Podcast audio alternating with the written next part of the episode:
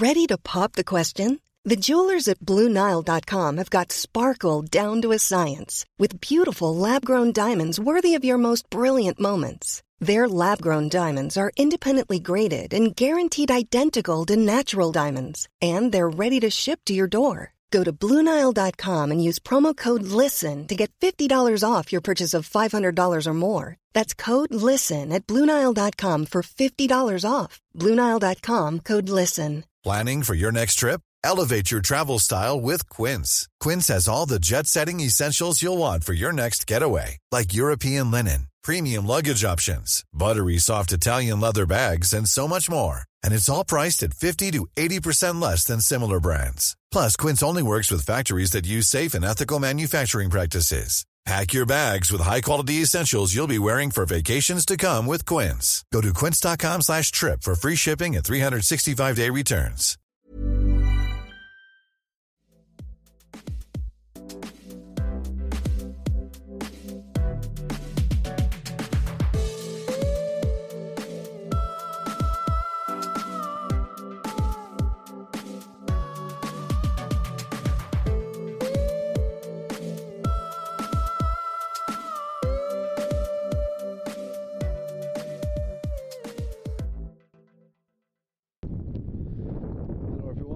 Another episode of At the Margin. Today's intro comes from the Kingdom. You can hear the Kerry waves in the background, the Atlantic waves I should say.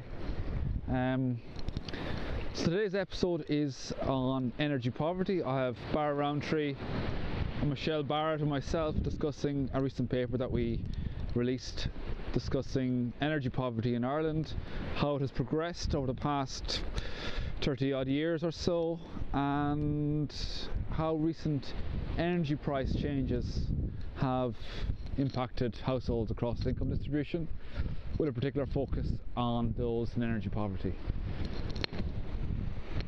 This is an interesting chat. We go through the drivers of energy poverty, what sort of what is associated, what socioeconomic groups are associated with uh, more burdensome impact of uh, recent energy price changes. I'll leave it there. Uh, I found it an interesting discussion. It's one of the rare occasions where I get to talk about research that I've been involved in. So um, I felt like I was speaking on, from the both sides of my mouth sometimes. But anyway, hope you enjoy it and uh, talk soon. All right, guys. Okay, well, thanks for coming on. And um, I always say to people who are who are doing an energy uh, related topic that uh, you have the short straw because I can answer the questions as well as ask them. But in this case, it's even more the case because I was involved in the project. But um, so we're talking about energy poverty and deprivation and how it, you know the impact in Ireland and the impact of the recent price changes. And so f- I suppose the first thing is this project. How did it come about? And this is something that the Community Foundation for Ireland were interested in, and they approached you, Barrett, just to say maybe we should do a bit of research on energy poverty. But uh, I suppose this is something that was of interest before we, uh, before the recent price changes came about. Yeah, so I suppose we, would started. Um, Community Foundation for Ireland came to the us at the ESRI and wanted to, to see more research done in the area of energy deprivation and poverty, and so I think that was something that already Niall you had been doing work on for the um, uh, the, the, Barrington lecture you given to the Statistical and Social Inquiry Society of Ireland to get that mouthful out um, back about a year and a half ago, I think. Um, uh, was that long ago? Yeah, I think it was that long ago. But um, so I suppose we, we and you had been doing some work on that, and we'd done some work, I suppose, separately uh, in the tax welfare and pension team here at the ESRI on, on kind of carbon taxes and compensation options. And then the Community Foundation approached us. But really, as you say, it was kind of before any of the big increase in prices that this was kind of underway. So it was kind of work that happened to be under, just happened to be ongoing, I suppose, at the time then when it became even more policy relevant. Um, but that's kind of, I suppose, the, the background to it. But I suppose then what, what we tried to do in it then was to, to build on what had been done before. And so maybe, maybe the first bit of the report then it's really about kind of uh, historical patterns of energy deprivation and poverty. Yeah, so like I suppose the Barrington was more a case of looking at um, expenditure, so expenditure based energy poverty. When you measure energy poverty as a, a, proportion of income, how it relates to different socioeconomic groups, who's more inclined to experience this. And then I suppose the idea was to compare that to energy deprivation, where it's a case of, well, if you're faced with burdensome energy costs, who tends to respond by maybe cutting back on it, uh, as opposed to maybe just bearing the brunt of that cost and, you know, maybe cutting back in other ways, other expenditures. What we did there is we took the household budget survey, which was able to tell us about energy expenditure based poverty. So we're looking at expenditure as a proportion of income, who tends to incur that sort of energy poverty, and we compare that then to maybe the SILC, where it's like uh, self reported measures of deprivation. And Michelle, you did a lot of work there on the, the self reported type deprivation. Maybe you could tell us a bit about what exactly self reported deprivation is or. Yes, so we looked at um, it, it, we looked at energy deprivation in the Living in Ireland survey and the SILC survey. And basically, what they ask there is they ask, Are you unable to heat your home due to an inability uh, to afford it, or due to basically lack of adequate infrastructure to heat your home in your house? So it's a more case of people who can't really afford the adequate heat, or for some reason, maybe perhaps in the structure of the house, can you uh, do you have problems, I suppose, heating your home? And even, I suppose, just one on the headline rates, one of the things that kind of stood out is that while both energy uh, poverty as measured by spending more than 10% of your income, including electricity, on on, on, those costs, uh, and energy deprivation, which is not being able to afford, as Michelle said, to keep your home adequately heated for, for either of those reasons. Both of those had kind of been declining over the, the 90s and 2000s. And so we got into this was just before the recession started, uh, quite a low level, so uh, uh um, about five percent on some of the deprivation measures, and then a little bit higher, but a bit over ten percent uh, on the energy poverty measures. But um, then, then, what you really see, and one of the really striking things is that, and kind of, as you say, kind of gets at that these two things are kind of these two measures are picking up slightly different things. Is that over the course of the Great Recession, you see a big increase in rates yeah. of energy deprivation, um, which then starts to come back down again after uh, uh, uh as recovery kind of kicks off. Where there isn't that much of a change in the share who are spending more than ten percent of their income on electricity, or wasn't over the recession. Now, part of that was you know incomes were falling, but also uh, energy prices that fell a little bit over that time, and then yeah. kind of reversed that. So, so, so there's kind of, I suppose, those two measures kind of pick up on different different aspects. Um, uh, but again, and, and Michelle, so that then was talking about some of those groups there that where, where, it does stand out that that you know some groups seem much more at risk of energy deprivation, some groups at risk of energy poverty, and maybe that tells us a little bit different about how um, about the challenges I suppose that those different groups of households face. Yeah, like and the thing about it is like it, it's the sort of it's the headline rate and it's descriptive.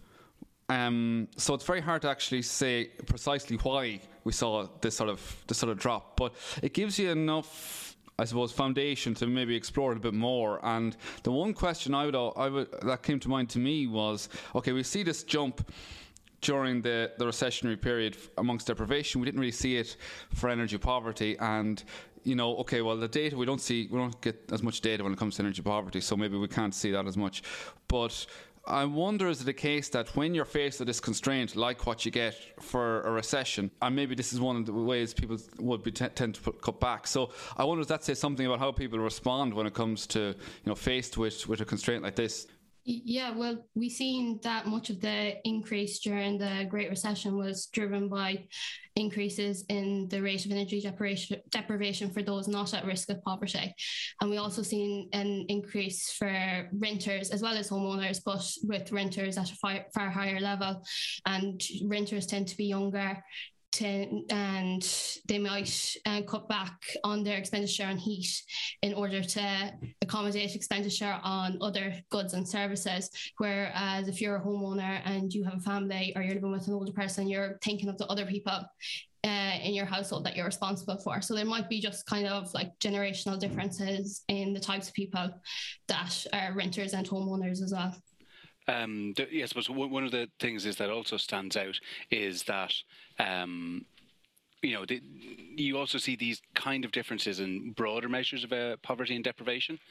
So during, you know, if you if you look at what as uh, it was often called the at-risk of poverty rate, and, and, that actually didn't change that much during the recession, um, and and part of that was because middle incomes were kind of falling, so there was, you know, the, the poverty line was, was was falling, so there was fewer people below yeah. it. Had, but had you held the poverty line fixed, um, but then de- these are kind of measures of deprivation, which are more, you know, just self-reported things about can you afford to keep your home adequate warm, or you know, there, there, there's broader measures as well in terms of wider material deprivation, and we did also see over the recession, and, and from that point of view, there was much sharper increase, and that that was much more responsive. Um, so that maybe kind of says something about how we measure poverty and how we and, and how we measure dep- deprivation. But then one, I suppose, the the the, the shortcomings. Um, uh, um, of those deprivation measures is that you can't really provide real time. You know, it's harder to kind of simulate the impact of uh, uh, policy measures on those because the, you can't kind of construct the counterfactual.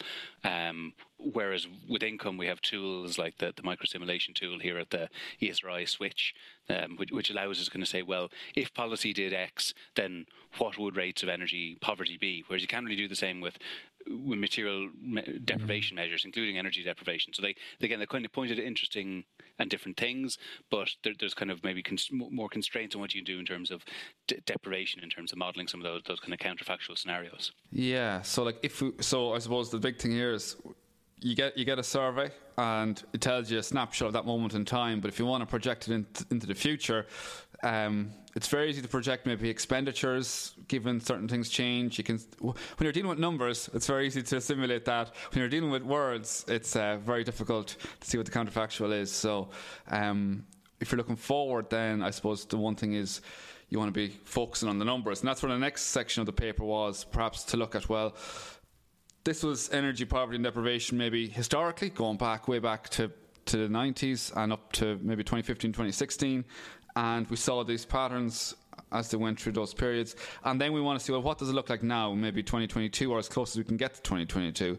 And um, that's where you did all the sort of magic, trickery, pokery with the, with, with the microsimulation Barra. Um, maybe do you want to take us through what sort of method, how you sort of operated maybe the expenditures from the last snapshot we had in 2015 16 to maybe what we had in, in, in more recent times?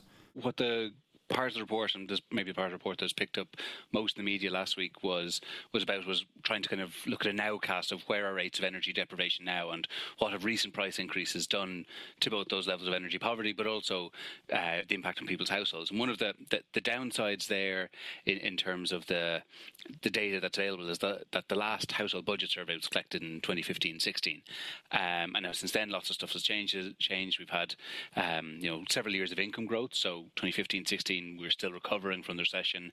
Uh, incomes were still below their pre-recession peak. Now they're, or by the stage of the pandemic at least, they, they were they were above that. So I suppose there, there, was kind of a lack of any real-time information or information, you know, later in 2015-16 about the levels of, of, of, energy poverty, energy deprivation. We had some more recent information collected in, in, in SILC, but only really running up to 2020, so before the current onset of prices. So again, really for policymakers, I suppose they need to be in a position where they have some idea of well how big how large are these impacts not just on average but across different types of households and um, who are those households who may be worst affected and what does that maybe tell us about how we might want to design the policy response? So that was really where this kind of report was motivated at trying to address those questions. And the way we did that then was to again rely on Switch, um, the ESRI tax and benefit microsimulation model, and and so what we did in, in, in terms of that was to take the uh, latest data that we we have running with, with with Switch, which is the 2019 survey data, but then uprated to 2022 terms and then impute into that levels of, of, of, expenditure. So, kind of take the previous um, relationship between levels of income, demographics, and uh, patterns of spending, impute into our, our, our, SILC data levels of expenditure, and then use that and, and the kind of more up to date kind of demographic and, and, and income information that we have in that to be able to say, well, given given those imputations, what of the uh, uh, what and, and, predicted levels of, of, of, expenditure, what would have recent price increases done? Uh, and so then, what we took the way we calculated that was to take the recent CSO. Um, uh, sub indices for various prices of uh, energy types you and then look at the changes in those, uh, and, and, then again taking the predicted levels of expenditure, which line up very well with what, what they kind of had been 2015-16. Well, who would have been those groups that are most impacted, and what, what's the kind of the weekly or the annual loss in, in terms of the change in prices brought about, assuming that behaviour remains constant, yeah. um, and, and that kind of again was is, is, maybe provide some of those headline figures that that we had in the report, which is about you know recent price increases, for example, leaving uh, households on average 22 uh, euro or 21 euro a week worse off uh, in terms of the price, the, the amount that they are estimated to spend expenditure and, and the price increases uh, uh, uh um, amounting to about that. Um, on average, I think that came in about 2.3% then of, of household income, uh, of their disposable income, the net after tax and transfer income, and then again, we could look at the gradients in terms of the the, the effects on that. So higher for lower income households, for rural households, for older households, mm-hmm. and again, all, all of that then kind of pointing towards well, what might you think about that in terms of informing a policy response? Yeah, and just to go back a couple of steps, um, just in the methodology. So, for maybe there's some sort of data nerds here. One of the nice things though that you have in the switch model is like usually you look at you have maybe the EU SILC data, and that's lot, really good data on incomes and taxes and all that sort of stuff, and more fo- on living conditions, but more focused on maybe the household incomes as opposed to com- household expenditures. But you've matched that up imputed expenditures within that data set, so you have a methodology to sort of bring that in in, in, in the one the one platform, so you can look that helped with this analysis, I suppose. Yeah, and I suppose that that's one issue that lots of kind of the household detailed household income surveys like SILC have had over recent years is that they don't collect information on expenditure, um, and that limits what you're able to say about indirect tax changes, for example, if you're interested in looking at them, or price changes in terms of inflation or, or, or mm-hmm. specifically energy.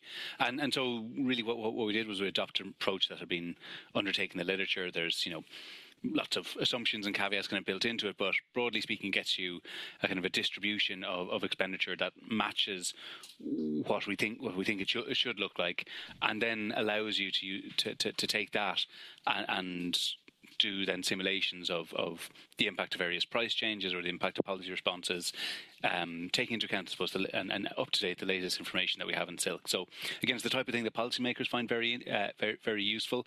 There's, you know, it's not particularly maybe novel in terms of the the, the, the methodological contribution or the or, or, the kind of the research thing. There's kind of, you know, lots of lots of papers have tried to do this over the years, and we're just kind of following them and doing that, but really trying to trying to get it up to the minute and and um, to, to be useful then for, for policymakers to consider their yeah. their responses.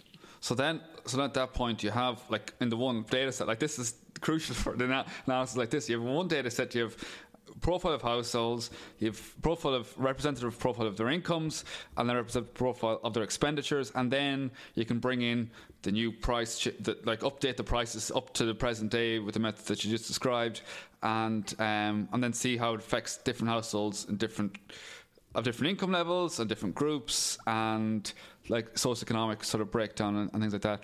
Uh, was there anything, Michelle, can you think of anything that, that, that, that struck out to you as being particularly interesting or insightful in terms of the distribution of the effect? Well, I, in terms of one thing that struck me was that uh, rural households were much more affected when motor fuels were uh, accounted for. We see that as an impact of their weekly disposable income that um, it accounts for 10% of their weekly um, expenditure, whereas for urban households it accounts for 26%. So there's nearly 4% difference between urban and rural households. And in terms of public transport, um, perhaps rural households don't have the same options available to them that urban households would have in order to mitigate the impact of increasing prices of motor fuels. One, thing that maybe just to, to, to build on that, um, one thing that's come out in previous ESRI research, so work by I think Sean Lyons and Richard Tol and others, and then also we picked up anything in, in a previous paper looking at the carbon tax. But amongst those urban uh, those rural households who are particularly badly impacted, most of that kind of higher average loss tends to come from those who are driving quite far distances. So if you kind of, eh, you know, if you if you if you look at the number of kilometres that the households who are worst impacted are driving, unsurprisingly, it, it, it's very large share. So they look like they're living in rural areas, commuting long distances, so not just to, to Dublin, but to Limerick or to Cork or to Galway, seems, seems for the most part. And, and again, that previous ESRI research has looked at that more specifically about the commuting patterns and showing that there are these kind of subgroups in rural areas who drive very far. So the, the, people in rural areas who are just, I suppose, going around, going down to, to, to local town or village or shops, they, they, they do drive more, but really they don't, they're not kind of as adversely impacted by the by, by, say carbon taxes or by fuel prices. It's re- where really those heavy losses are being driven by are those people who are, who are driving the far distances. And then, right. in, in, a way, that's kind of you know if we move to this new world of work where people are able to drive less far, there's going to be some people, not everyone, but there's going to be some of those people who are able to maybe mitigate uh, uh, uh um, how much they have to drive, um, either by virtue of being able to work from home or in a local hub or or whoever. Uh, but then there's going to be other groups who aren't, right? And, and I suppose kind of bearing in mind the heterogeneity and the, the, variation within, you know, it's not it's not a homogenous group of rural households and urban households. There's kind of groups within each of those where where some are more affected than others, and and again thinking about why the reasons for that is and what then might be the best what, what then that tells us about how government should respond is also kind of something to, to I suppose the report gives a bit yeah. to, to think about. Yeah, absolutely. Well, we're moving on to maybe further research. But one thing that's interesting there is that you have certain people who who have to drive longer distances, um, maybe for work. But you, I wonder how that's correlated with income. Then, so the people who are driving further are they more likely to have more higher incomes or not? Maybe if you're traveling to Dublin, you'd imagine incomes might be higher, but um, that's not necessarily going to be the case. But uh, yeah, mm. and, and there'll be you know there'll be many people, particularly maybe say they're working construction on a project on a site that's very far away, and they might have to go far, or working in hospitals or or, or the like, which tend to be congregated in maybe more urban settings. So there's there's going to be really a range across there. So there's be some some higher income folk, I suppose, who are drawing far distance, but there also will be many others who who, who aren't. And and yeah, I suppose, fair. but then again, and that that kind of you know, the, the, extent to which people are able to switch, there's probably also likely a, a, a correlation with income there, right? And that the, the type mm. of service jobs w- which are more readily able, remotable, uh, if that makes sense, are, are, are, maybe likely to be the, the, the those higher income ones, whereas the, the ones where there is less scope for switching is is perhaps uh, at least in the, in the short term are you know are, are, maybe those people working in, in hospitals or the types of jobs which are, lo- are located in an urban re- uh, area but and, and aren't so much, aren't so remotable. That's oh, that's a very interesting point.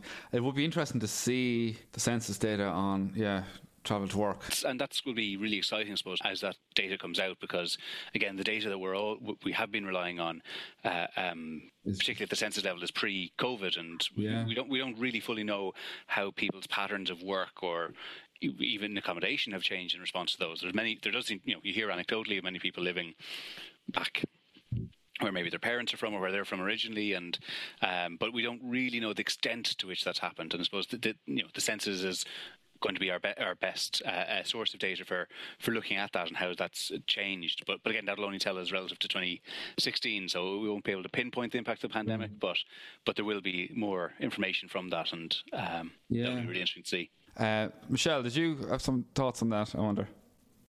Yeah, so just in terms of the distributional impact, we see that as a percentage of their disposable income, those in lower income quintiles were much more adversely affected, whereas in terms of absolute income, it was those at the higher income quintiles. But these people, they have higher incomes, perhaps they're better able to absorb the cost of increasing fuel prices.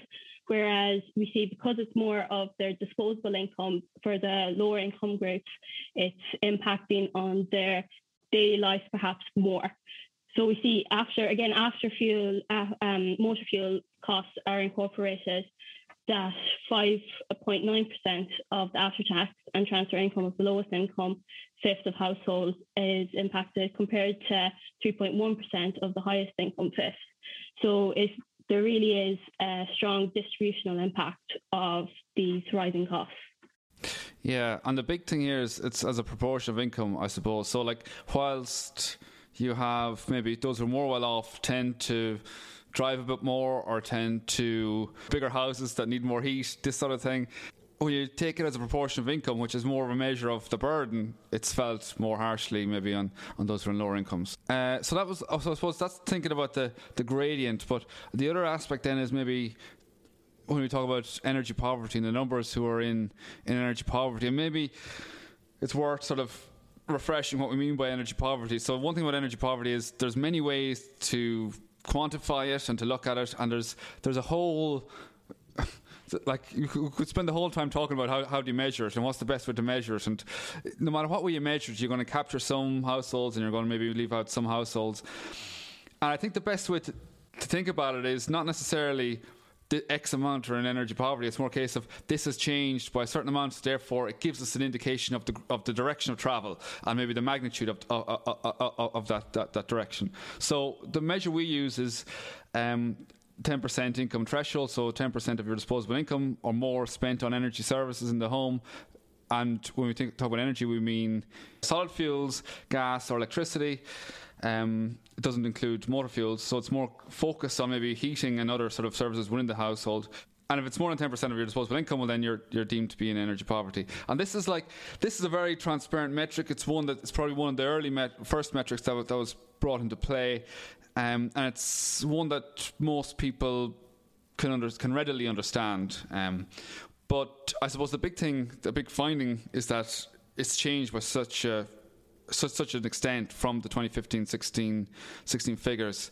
Uh, Barrett, do you want to take us through maybe how, things have changed?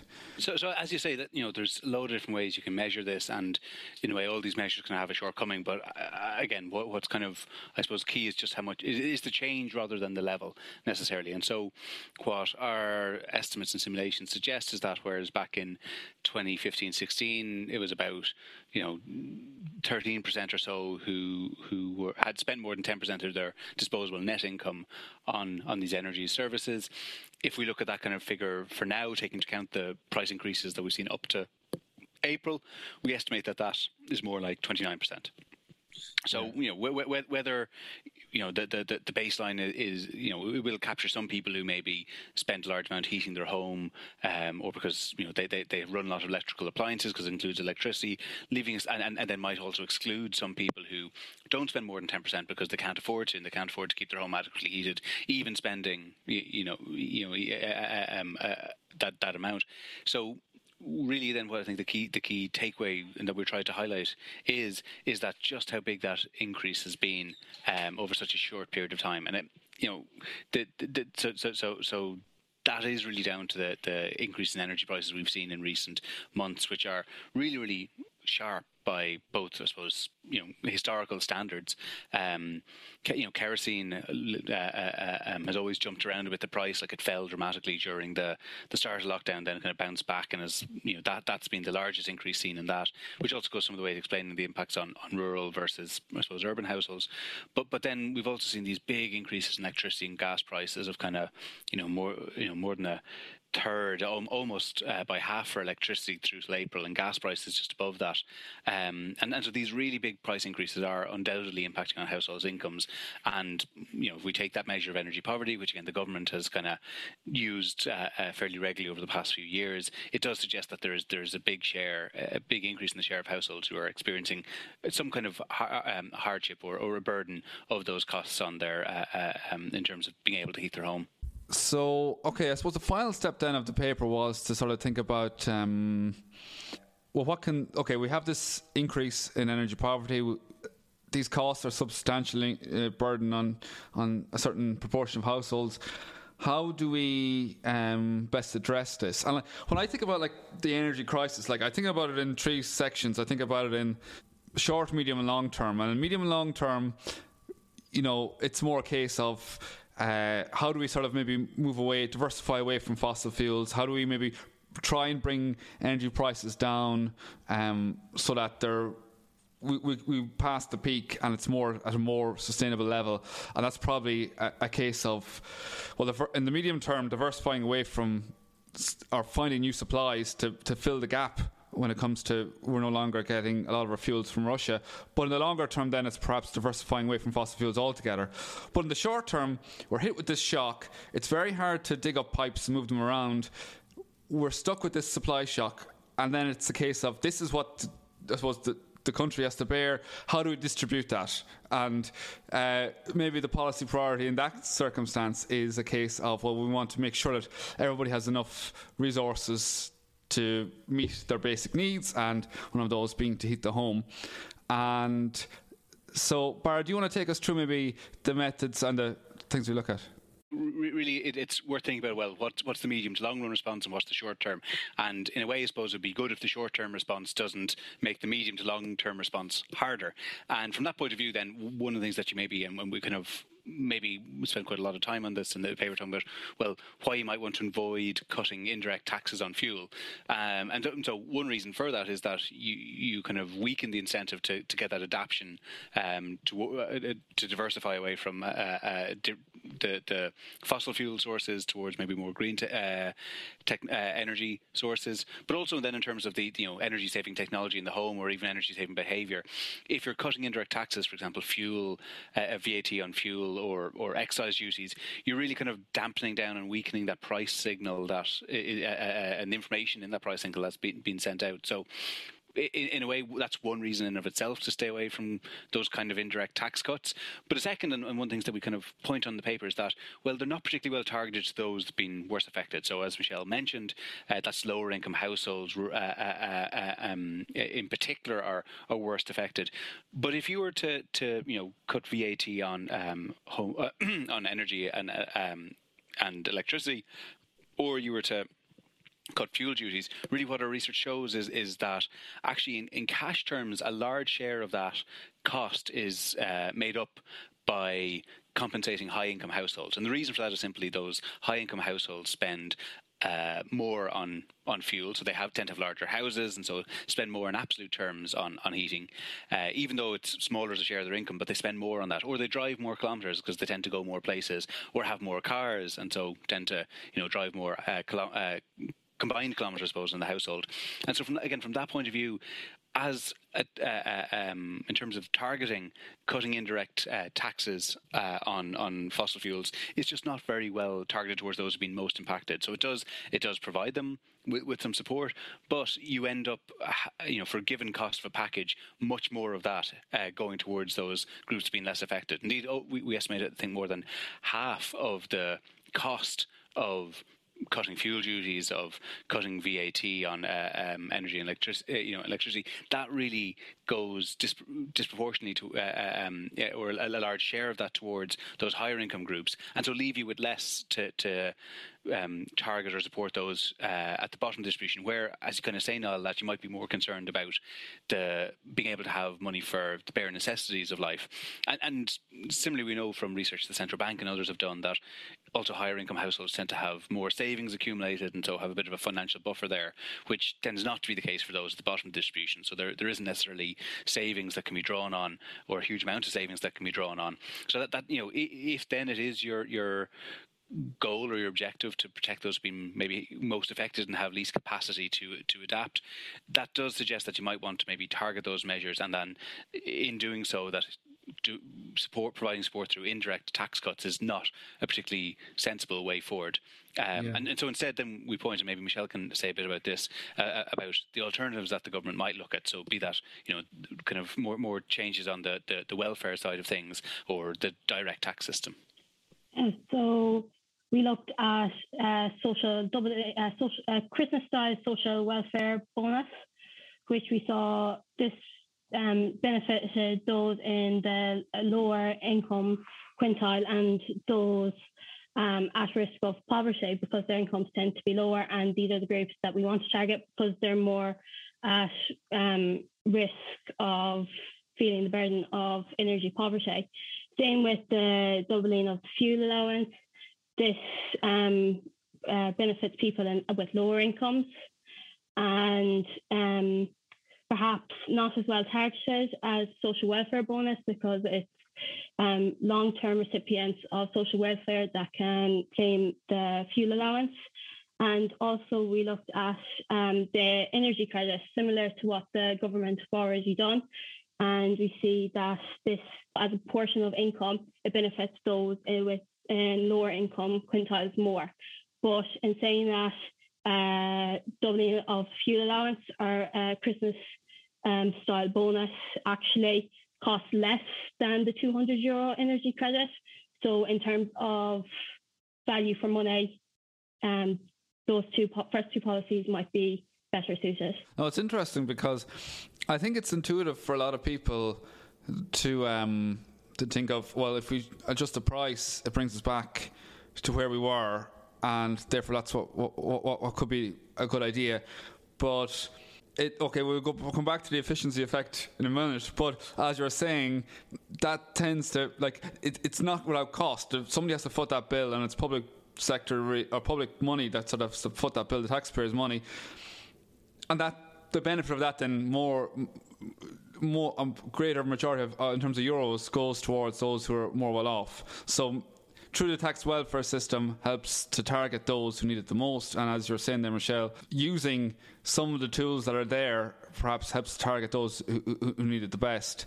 Yeah, and I suppose again, it, it goes saying like we, we have quite a sophisticated tax and welfare system that's been developed over a long series of time. Like, sure, there are shortcomings and areas it doesn't reach, but you know that can be used to much more accurately target the groups who are disproportionately affected or most in need um, of of the support. Whereas maybe if, you, if you're thinking of uh, countries um, where maybe they haven't got as well established tax and welfare systems, maybe then it might make a bit more sense to think, well, okay, maybe we should just look at some kind of cut in VAT or or food excise duties. But given we have the tax and welfare system that we do, which really is quite sophisticated and can be kind of uh, adapted readily enough, to, um, as we saw during the, the, the pandemic, to really provide support to those households and individuals who particularly needed at a point in time.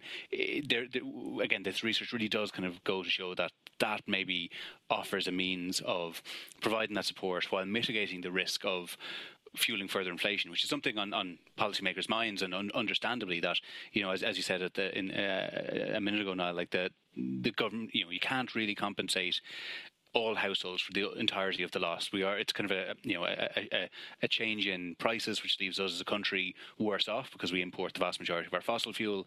And so, really, what the government has to decide is how to distribute that loss across the population, or how to mediate the distribution of that loss. It, you know, it, it, it doesn't necessarily it's not deciding it in full or perfectly, but it can it can uh, mitigate that, it can mediate it, and and from that point of view, having a sophisticated tax and welfare system is really gives the government actually quite a lot of tools and options to to think about how to do that we're getting into the nuance here, I suppose, but some of the transfers that you discussed, like it targets, it, it, does a really, it does a pretty good job of targeting most people who are adversely affected. But there are maybe a few groups that perhaps aren't recipients of certain benefits, mm-hmm. and there's some insight into how they might be targeted, I think, as well. Just in terms of long-term trends, we've seen higher rates for of fuel deprivation, say for renters, and also during the uh, Great Recession, we've seen that much of the rise in in deprivation rates were driven by those not at risk of poverty, and that's energy deprivation um, rates. Um, so a good way to target these groups is through the PRSI credit, and this is because you start paying PRSI before you start um, paying income tax. So by increasing the PRSI credit, you're disproportionately benefiting renters because these people tend to be younger, they tend to earn less, and you're targeting those in the second, third, and also the fourth income quintiles, which aren't as well targeted by the social welfare system. Yeah, and that's a good bit up the distribution as well when you're uh, targeting these sort of households as well. So that's that captures a good a good chunk of the cohort. Um, one thing as well, I suppose, it's somebody who comes to these things through an energy lens. It makes a lot of sense to not distort prices because one thing like we're a long way away from a supply shortage but one thing that helps us with that is the fact that people are more conscious of the high prices and perhaps are cutting back a little bit there's a bit of a demand response there and it's better to have that on your side than maybe to adjust prices and then bring us that step closer maybe to if some if there was another shock or something like that, it's just another tool that you don't have in, in, in your arsenal. Yeah, and, and, this is something I think now that maybe some non-economists often miss. They kind of go, well, you know, why, why does it matter if you're giving people money to compensate them for a loss? Sure, they're just going to spend it on fuel any uh, anyhow, and so what's the matter? But I suppose really the the the point there is that there is a, a income and substitution effect, right? And you can and you you want to almost given what given what's happened is out of our control, and we want to adapt in the long run and move away from fossil fuels. we want to kind of keep that substitution effect in play, but rather give people the money um, to, if, if we're worried about their uh, their capacity to absorb that change in, in, mm. in, prices or to maintain the basic level of living standards that we as a society think is essential, you want to kind of provide them with the income that they can still do that, but that for those who can afford to switch away, that they that they do and, and that's again why it's maybe just a better idea to, to provide that support through the, the, the, the, the welfare system or you know lump sum payments or even the, the tax system rather than in changing those relative prices and trying to reverse the, the, the change that we've seen. Because again there are some people in in, in uh, um, in, in the country and indeed the economy as a whole, where you want where you do want them to adapt to that price and use less. And that's kind of with information that, that that's what the price is telling us that we, we, we should be doing. There's some informational content there that we don't want yeah. to, to lose by kind of uh, uh, uh, trying to offset it. And in long, the long term, it can be once you've removed the VAT tax or reduced the VAT tax, it can be um, difficult to reintroduce it. It can be politically unpopular. So there is a risk of that happening as well, that the tax tax is not returning. Oh, I suppose maybe just to, to say that you know this is just what um, our report last week was just one in a huge range of uh, re- ongoing research projects at the ESRI looking at uh, issues related to I suppose climate change, on energy prices, on energy systems, and, and, and adaptation, and it, it, really is like a big part of the work that is, is going on at the ESRI at the moment. Um, just just to flag some of the work now that, that you and others at the ESRI sure. are doing, uh, not not not just those who kind of like dip our toes in for the on, on the on the price increases or carbon tax things every now and again. That some of you, yeah. Of you people are kind of doing lots of ongoing stuff. So you know, if you want to tell us about some of the work well, that's kind of ongoing there, yeah, sure. Uh, there is some work ongoing to try and look at energy poverty in a more detailed way. Like one of the missing pieces here is that we don't know we don't know a profile of the efficiency level of the house. If you add in that piece alongside the sort of income stuff that we're doing here, well, then you can really understand maybe perhaps what is the best response. For example, is it a cash transfer? Is it an income constraint that's going on here? Is it more of a case that it's a you know building materials constraint? And then you can sort of target the intervention you can target the cure that best suits the, the illness, I suppose. Um, and that's something that's really difficult to understand is that to what extent is it you know buildings versus income that drives these sort of problems. And uh, yeah hopefully we can we can get a better handle on that. But thanks Bar for that prompt. Uh, no, always happy to help uh, you flag your uh, ongoing research. Yeah yeah I don't know. Well maybe it might it might be podcast worthy. We'll see how, how that goes. Uh, okay guys thanks for coming on. Thanks for having us on now yeah, thanks very much.